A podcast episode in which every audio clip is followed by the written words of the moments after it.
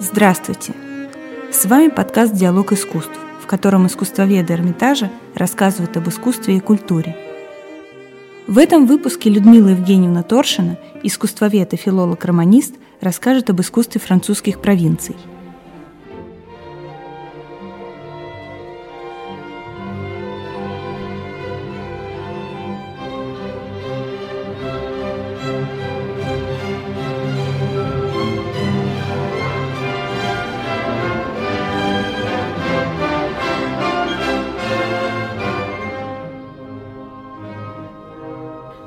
Франция, французская культура, искусство всегда вызывают живой интерес русских.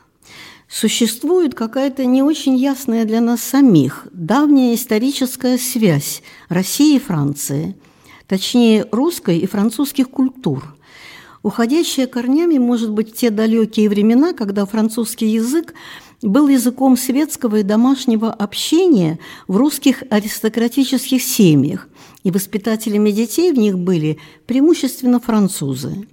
Связь, которую, как это ни странно, не только не прервала, а даже углубила война 1812 года. Французы прониклись уважением к России, к русскому полководцу Кутузову, сумевшего победить самого Наполеона, как они говорят, нашего непобедимого Наполеона. Может быть, это опять же не очень ясное, э, сходство каких-то черт национального характера. Например, такое свойство, которое вообще-то обозначается все-таки двумя разными словами, но очень близкими по смыслу. Свободолюбие французов и вольнолюбие русских.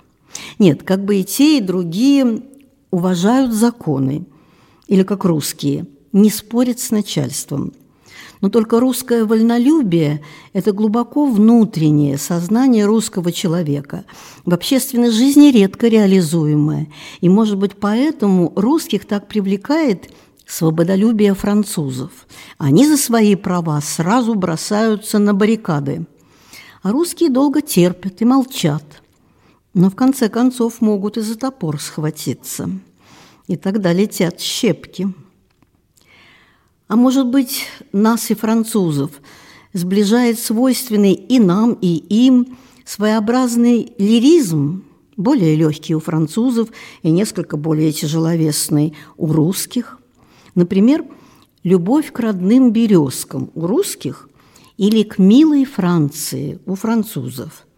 Даже не к милой, а к нежной и, более того, к сладостной Франции – если точно перевести знаменитое выражение «дусу Франсу».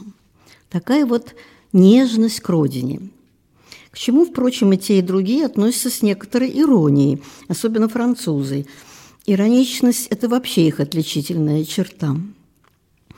А еще очень привлекает в французском характере русских, да и не только их, какое-то особое умение французов жить получая от жизни удовольствие.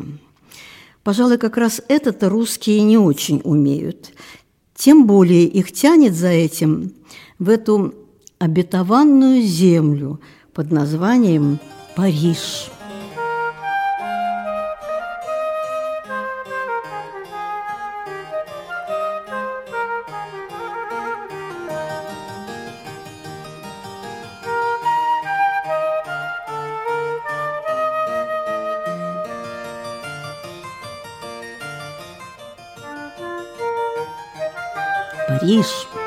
Город свободы, легкой радости, чудесных впечатлений, праздник, который всегда с тобой. Такая вот формула. Можно ли считать, что Париж – это вся Франция, сосредоточие французского характера, истории, современности, французского духа, вкуса, традиции? Многие так и думают. Во-первых, сами парижане – и, конечно, приезжие со всего мира. Но далеко не все французы. Особенно сейчас, когда в отличие открытого всем современным, нередко тревожным веянием Парижа, именно провинции бережно сохраняют национальную идентичность французской культуры. В Париже живет немногим более двух миллионов человек, из 66 миллионов всего французского населения, а остальные 64 миллиона – это жители французских регионов. На сегодняшний день их 18 – 13 регионов на континенте и 5 так называемые заморские территории. Регионы континентальной Франции объединяют в себе исторические провинции, а иногда и просто совпадают с ними. А что такое исторические провинции? Это в далеком прошлом более или менее самостоятельные земли. В римскую эпоху это провинции, на которые Римская империя разделила завоеванную Галлию. В феодальную эпоху эти провинции, а также новые земли завоевателей франков – стали собственностью феодалов.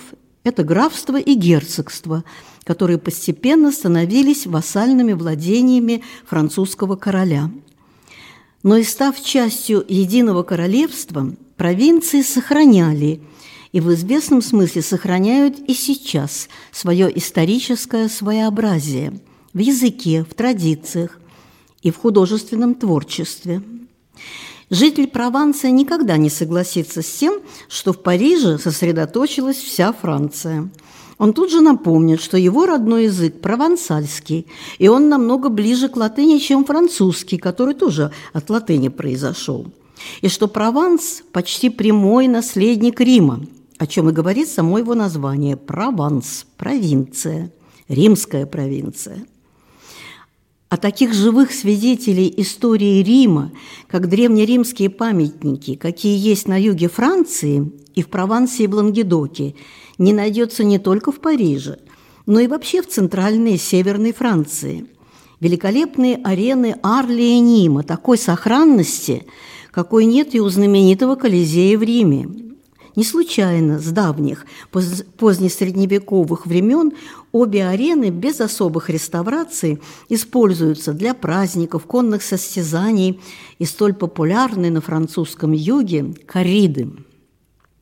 А римский театр в Варанже, в департаменте Ваклюс, вообще-то в весьма глухом местечке в горах Прованса – Театр – единственный из многочисленных театров, которые римские легионеры обязательно строили на завоеванных ими землях, который сохранился до нашего времени не в виде едва заметных остатков или археологических зон, а таким, каким его возвели в первом веке до новой эры, 2100 лет тому назад, по приказу императора Октавиана Августа. И статуя императора стоит на том месте, куда ее поставили. И ряды амфитеатра с прилегающими к ним ложами по-прежнему спускаются к театральной сцене с грандиозным каменным задником, за которым скрываются актерские уборные и помещения для хранения декораций. Даже неплохо дошедшие до нашего времени парижские термы, древнеримские бани, не могут сравниться с этим памятником Прованса, древнеримской провинции.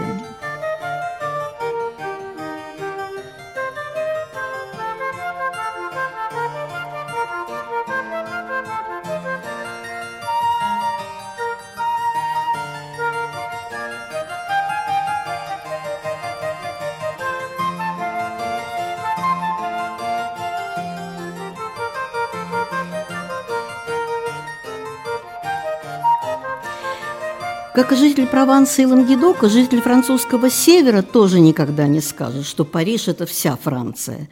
Бретонец и вообще может весьма запальчиво заявить, что Британия – это не Франция, потому что бретонец очень помнит, что он кельт, и даже дважды кельт – если учесть, что кельтская колонизация находящегося на северо-востоке Франции Армариканского полуострова действительно была как минимум дважды.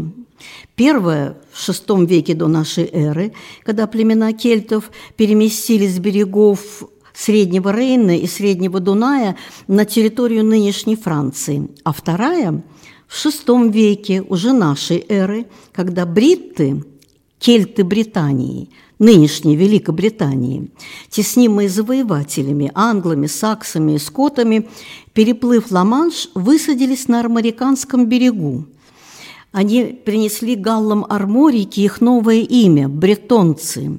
и имя их страны – Британь. А еще переселенцы бритты принесли в языческую Британь христианство.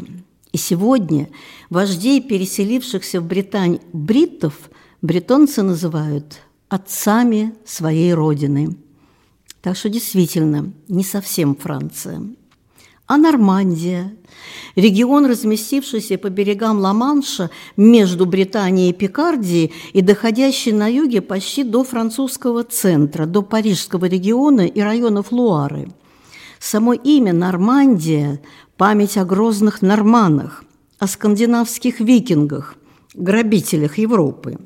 До сих пор в католической церковной службе исполняется молитва «Боже, избави нас от норманов». А жители современной Нормандии, вполне современные французы, весьма чтят память первых нормандских герцогов, прямых потомков тех самых норманов, избавить от которых просят Бога католики. В 911 году Ролон, вождь викингов, заключил договор с западно-франским королем, и захваченная викингами земля на севере королевства стала называться герцогством Нормандия, а герцогом Робертом Нормандским. В 1851 году в маленьком городке Фалес на деньги, собранные по всей Нормандии, был открыт памятник самому знаменитому герцогу Нормандии Вильгельму Завоевателю – Завоевал он в 1066 году Англию и стал основателем единого английского королевства. Такой вот нормандский герцог европейского значения. В основании памятника Вильгельму Фалезе изображены все первые нормандские герцоги, предмет исторической гордости нормандцев. А между тем жители Нормандии гордятся не только своим нормандским прошлым, а еще, например, тем, что Нормандия, ее побережье, ее луга и рощи, ее холодное северное небо и неяркое солнце, все обнимающее мягким светом, стали живописью великого импрессиониста Клода Моне, а вместе с ним и вслед за ним и других живописцев, и не только французских. И Великий собор главного города Нормандии Руана – предстал в серии из почти 35 написанных Моне полотен, пронизанный светом раннего утра и дня, и вечернего заката. И так каждая провинция Франции, каждая со своим голосом и своей судьбой. И тем не менее, все это Франция, одна страна с общей историей, культурой и общим художественным вкусом, который мы называем французским, каким бы ни были региональные различия. Почувствовать, понять французскую культуру, искусство Франции невозможно, не побывав в ее провинциях. Тогда-то и становится понятным, как много вобрал в себя Париж, не став всей Францией, оставаясь неповторимым Парижем. Он, тем не менее, как зеркало отобразил все многообразие и вместе с тем общность локальных культур. У них у всех одна основа – большая страна Галлия, территория нынешней Франции площадью почти в 550 тысяч квадратных километров от Ла-Манша на севере до Средиземного моря на юге, от Атлантики на западе до Рейна и Альп на востоке – Страна Галлия, заселенная в VI веке до нашей эры кельтами, галлами, как их называли римляне, и во II-I веках до нашей эры завоеванная римлянами, которые принесли сюда свой язык, латынь, свои законы, обычаи, свою культуру и искусство. А главное, вместе с языком римляне внесли в сознание галлов римский, латинский рационализм мышления, способность рассчитывать и организовывать мысли и действия, сводя их к разумным универсальным системам.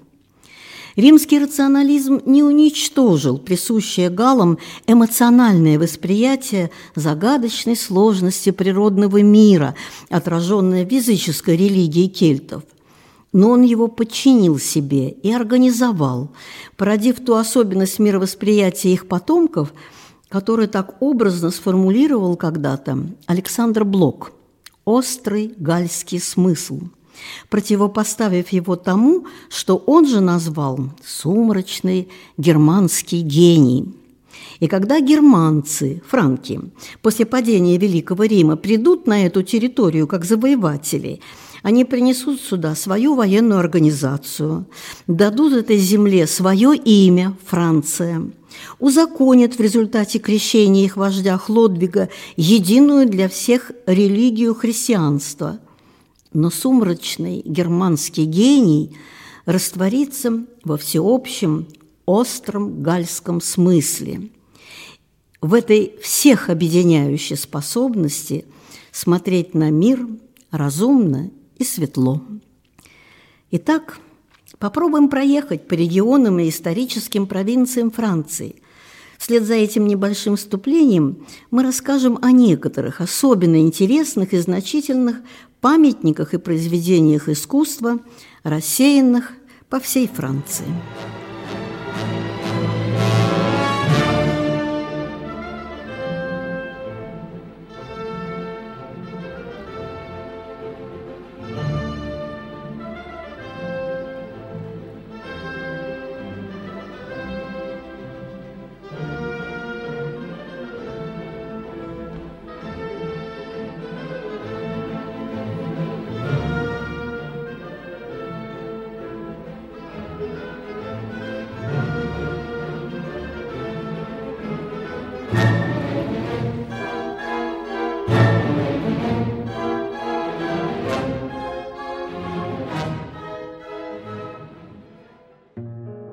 Приглашаем вас на наши встречи и вечера концерты в пространстве музея. Билеты можно найти на официальном сайте Эрмитажа в разделе «Диалог искусств». Наш подкаст можно слушать в социальных сетях и на всех стриминговых площадках. А за музыку для нашего подкаста спасибо лейблу «Мелодия».